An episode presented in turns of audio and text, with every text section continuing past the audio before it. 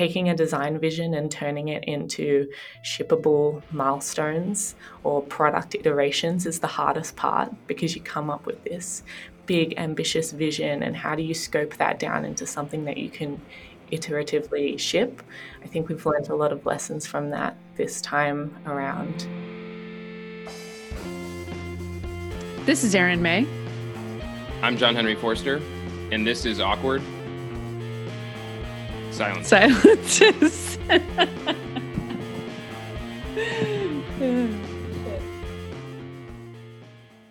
Hello, everybody, and welcome back to Awkward Silences. Today, we're here with Lucy Denton, the product design lead at Dovetail, our good friends. Uh, today, we're going to talk about opportunity research that actually leads to action. So, you know, a lot of times you're doing this kind of research, get a lot of ideas. How do you take that research and turn it into actual good stuff, mm-hmm. delivering value to customers?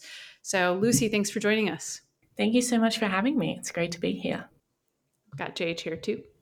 Yeah, I feel like we've touched on this topic in like tangential ways of making sure there's impact in the research. So I'm excited to dig into it specifically. I think that'll be really cool. Yeah, cool. Awesome. So, Lucy, just to kick things off, I know that you have engaged in a really large discovery kind of opportunity research project as a small team. So, I'm curious, how did that project come to be? Yeah, sure. Well, it came from a few different things that were happening at the time. We did this project last year. At the time, the company was about 12 people, and we ran this project where we interviewed 45 people and then ran this big design ideation opportunity session, formed a product strategy, and created this design vision. So I had just joined the company when we decided to do this project. And the the reason behind it was we were getting a lot of feature requests on a particular feature in the product called Insights, but it wasn't clear what the problem that feature was solving was. So instead of building these little feature requests that people were giving to us, we wanted to dig deeper and think more holistically about that feature and what it was solving. But also at the same time, there was this, well, there is this trend of a research repository in the industry being something that people are looking for, and there's a need for that. But I don't think there's a great solution for that in the market today. And Insights kind of plays into that use case. So we were thinking about that. And also at the same time, we were currently working on our video transcription feature which is a big differentiator for Dovetail. So we were thinking about what the next big differentiator was going to be and laying those tent pegs for our product vision. So we decided to do a research project and it first started off as just about insights and we were going to talk to people about how they use insights and what they use it for but we decided to take a step back and think more about the research landscape the research ecosystem how companies think about research, who's involved in research, what tools do they use, what process do they follow.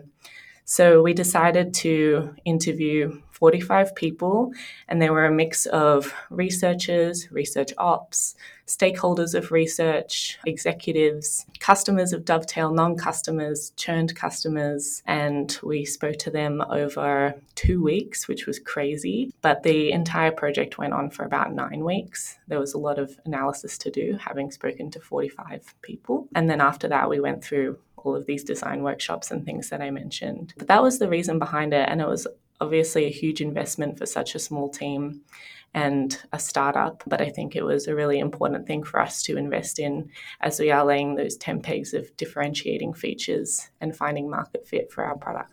Before we dig all the way into that, I'm just curious, how did you avoid the trap of you're getting all these you know small feature requests usually people just like we should build these. Like here they're, they're, coming to us they're telling us what they want. How did you as an organization know to zoom out and, and do this process before deciding what to build next? Mm-hmm. it's a great question. Often when we build a feature and we put it out there and then we get feature requests for additional things that people want to be able to do with it. They make a lot of sense to us. Like people say oh i really want to you know change the name of the speaker on the transcript. And we're like i totally understand why you want to do that and we'll build that. But the feature requests that were coming for insights we just weren't clear on what problem people were trying to solve or why they were asking for that. So uh, rather than just building all those little things, that people were asking for. We wanted to really understand what they were trying to do and then think is there a better solution for this? Or is what they're asking for the thing that we should build? We were just unsure. That makes sense. Yeah. So if stuff's coming in and it's kind of coherent, you're happy to move it forward.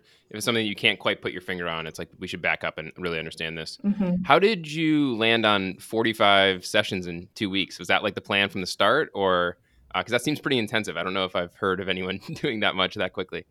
It was really intense. I've never heard of anyone doing that before either. But we defined the groups that we wanted to talk to. Like we had, you know, researchers and research managers and research operations and product managers and designers. We had customers and churned customers and non customers. So we followed the guide of, I think it's five to eight people in each group and that just ended up adding up to 45. I'm not sure in hindsight if speaking to so many people was the right approach. It made the analysis process really overwhelming and difficult, but we got to a pretty good outcome. So I guess it paid off in the end. So obviously you put some thought into what those groups were are they all i mean are those all your like ideal customer profiles or are you still you're still figuring that out? You you said you're looking for like product market fit in areas. Is part of the idea to see where there's alignment with you know vision between these different groups or because that's quite a few different constituencies potentially to try to please yeah. Well, at the time, our goal, our primary goal was to understand the research landscape and the research ecosystem. Mm-hmm. So we wanted to talk to the people doing the research, but also the people enabling the research, like research ops and research managers and executives, and also the people who are impacted by research, product managers and designers and stakeholders of research, to just really get an understanding of how organizations think about research, how they work on research together, how they consume research, how they do research, just a very broad picture. So that's why we chose those different groups. Was it effective? Did you get a sense of the landscape? It was super effective, yes. We generated over 300 atomic findings from that project, which was huge. And we ended up learning so much, so many opportunities in the market that we can't execute on them all. But that's a great outcome to have so many learnings.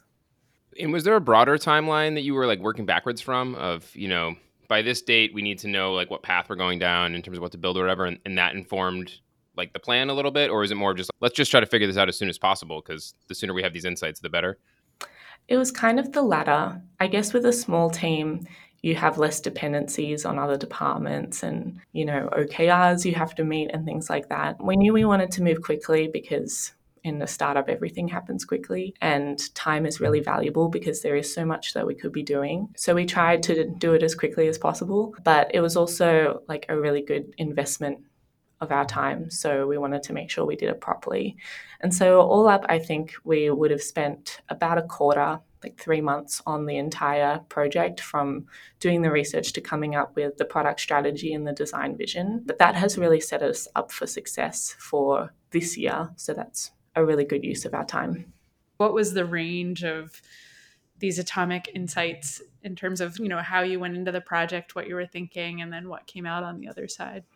Yeah, well, as I said, we came up with over 300 insights at the end. So we learned a lot. But I would say the most surprising thing to me was there was a big emphasis on like frustrations and researcher focus on the consumer experience of research.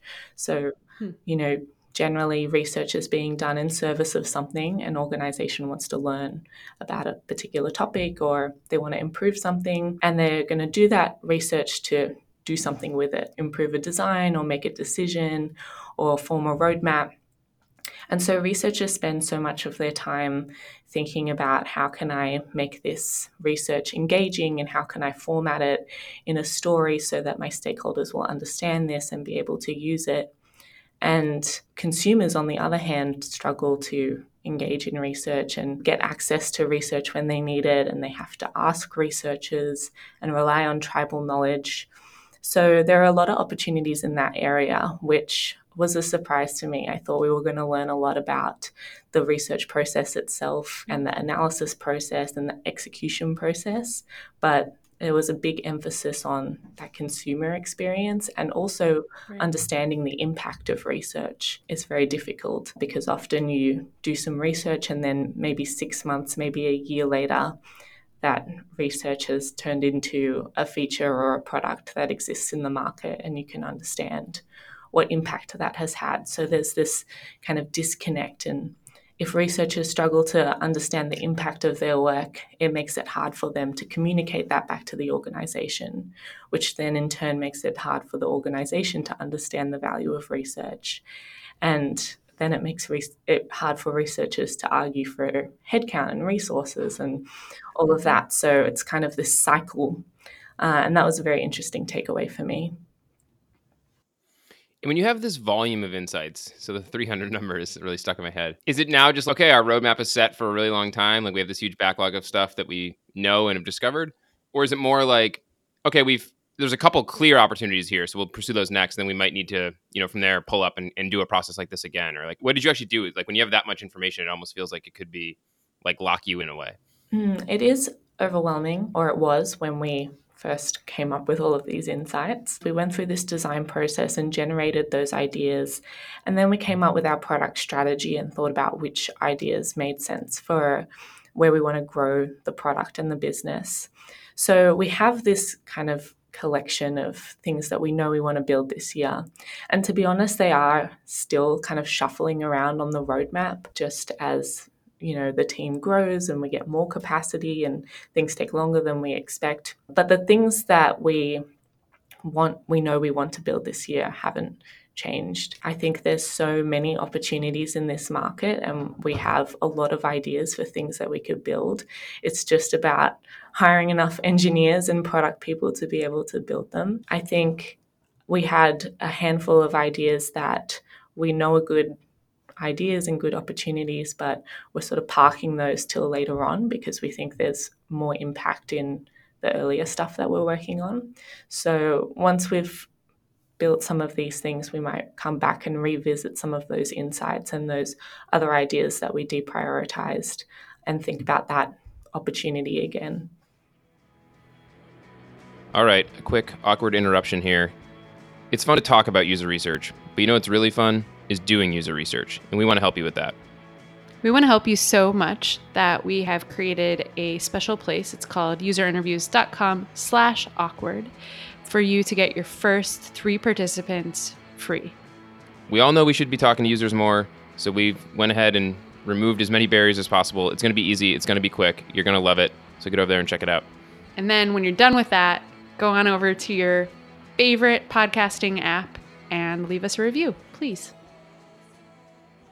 How did you do it? I want to get into how you did the, the analysis. Did you use Dovetail? Did you use what, what kind of tools did you use to to go through this overwhelming amount of insights? T- tell us about that mm-hmm. process. So yeah. many people ask yeah. us if Dovetail does research using Dovetail on Dovetail, and the answer is yes. Of course, we use Dovetail. So, yeah, we recorded all of the interviews, we uploaded them to Dovetail and transcribed those. And then we had the entire team tag them. We created a taxonomy. We had a researcher on our team at the time, and myself, we were leading the project. So, we created a taxonomy, and then we had the entire team tag a couple of interviews. And then we had huge amounts of data points. So, if you're familiar with Dovetail, there's a part of the product where you can view those highlights. We call them highlights, but quotes or tagged data in a table form.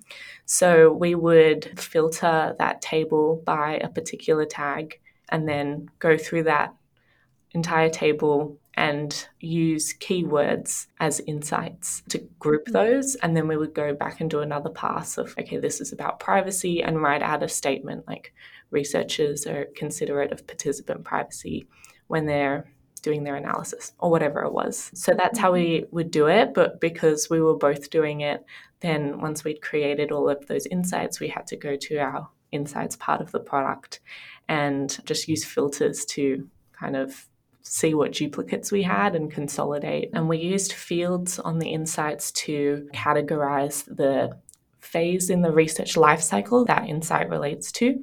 So we had the research life cycle was kind of how we organized things. So you would have an insight about privacy, for example, being important during the analysis phase, and that would be related to analysis. And that's how we organized our insights and how we decided which insights to bring into the ideation workshops that happened later on. Yeah. So, all right, you've processed the insights, you've kind of made sense of them. It seems like now there's some step, right, where these are the opportunity areas. These are things we could actually build as solutions. Like, which one are we going to pick next to build first? What does that process look like for you all in terms of going from organized insights and ideas and all that to actually, we're going to build feature X next?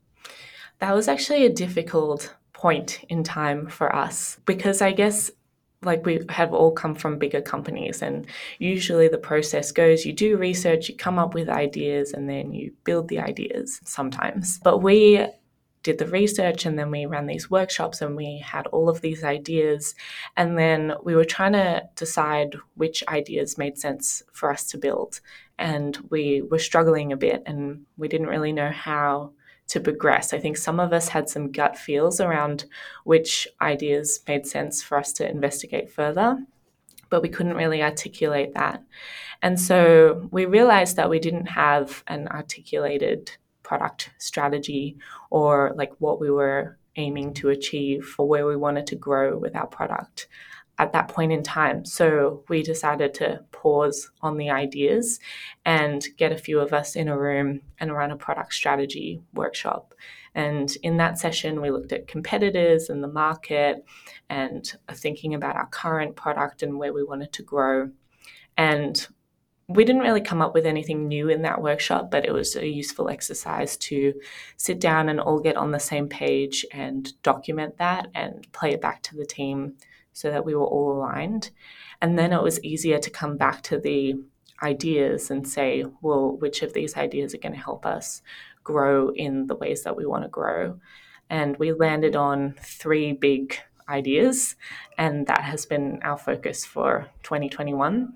The other ideas are still great ideas, and I think they are something that we will come back to you later on, but they're just not a focus for right now as it relates to our current strategy. What have you shipped as a result of that research? You know, what's been valuable, impactful? What have been the sort of results of taking action on that research? We've shipped a few small things that came out of the vision. One of them was a people feature we released recently where we discovered that, you know, obviously research is often tied to people, but Dovetail didn't have a concept of a person or a participant in the product. But mm-hmm. sometimes people will discover research through participants. So that's one thing that we built early this year.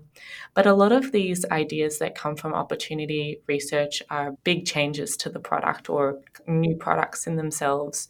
So it's a lot of work and a lot of time. So we'll hopefully have some big things coming soon in that repository consumer experience, but it's taken us a while to get there. And I think that's a big learning that we've taken from this project is you come up with this design vision.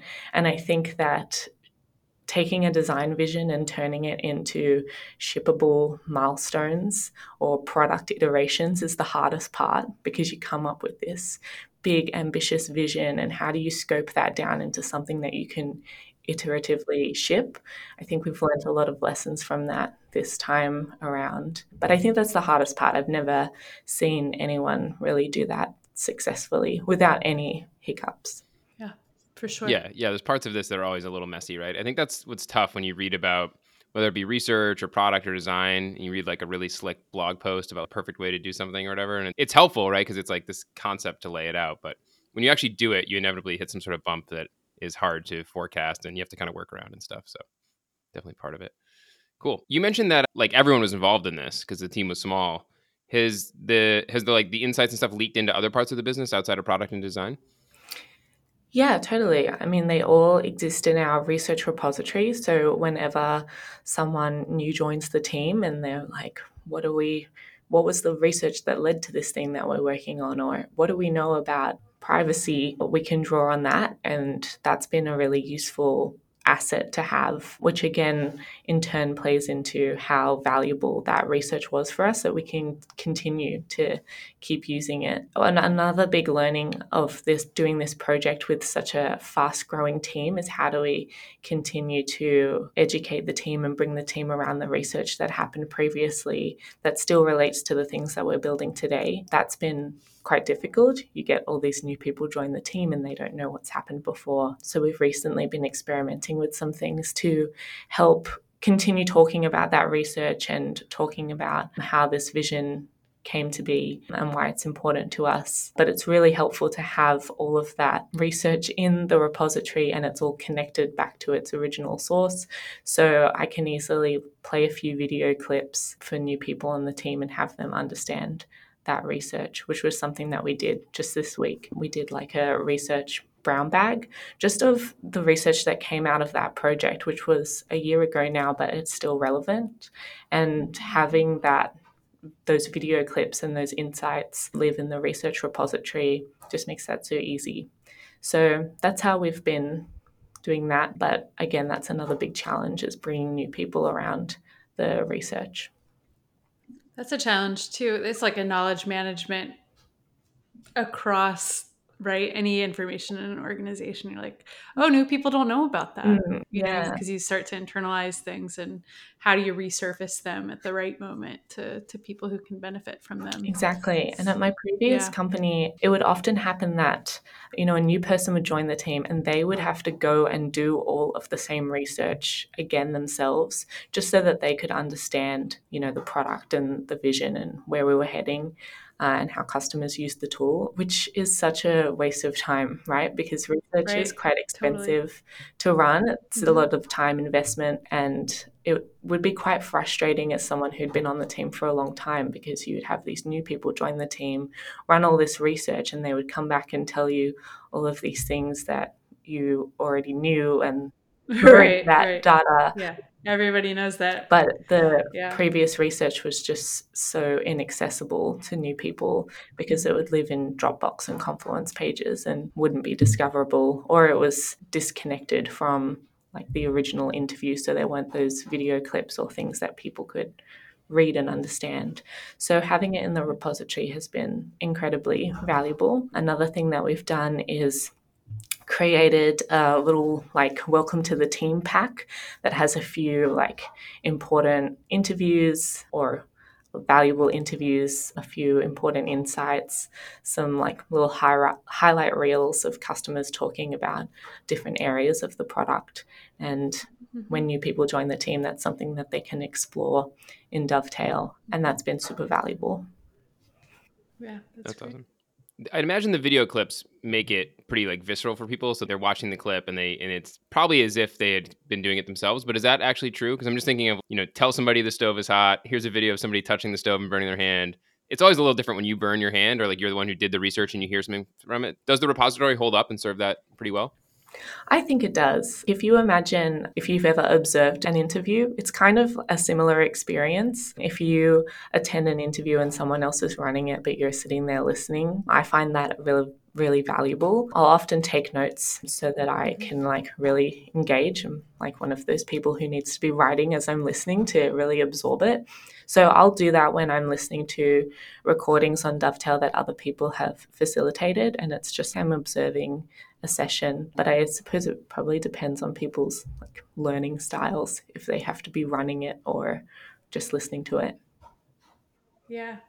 Again, I, I do. That's the struggle with the onboarding content too, in general, or anything like that. That's asynchronous, where it can be really engaging, but almost like you need a quiz afterward or something. Not that anyone would not fully pay attention, you know, in an asynchronous context, but it's funny we were, you mentioned the note taking. We were talking to a researcher the other day who mentioned that she takes just like gobs of books and books of notes in all of her sessions and never looks at them again. Right? It's just about the active listening aspect of it, which I thought was really interesting. Yeah, I'm curious based on you know you talked about just like so many insights and you know, for all you did, I think what nine weeks is pretty good. Got a lot done. and, crazy. You know, yeah. I'm sure it felt expensive, but still, nine weeks. What is that at the end of at the end of the day, what is nine weeks? So I'm curious what advice you would have, if any, for you know, a, a company trying to embark on something similar who I guess the what kicked us off for you, it sounded was we're getting all these requests.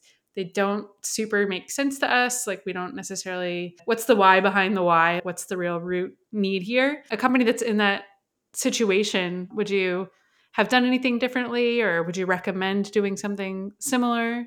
Hmm, I think it was a really valuable thing for us to do. And I think it is quite unusual when I talk to other startups, especially for a startup, to do that kind of very exploratory research. I think part of the reason that it was so valuable for us was that we didn't really focus on dovetail in the interviews. We weren't asking people like, mm-hmm. how do you use dovetail and show us your dovetail. Mm-hmm. We were just asking about how they think about research. How do you do research? And sometimes dovetail would come up and we would talk about that, but it was broader than that.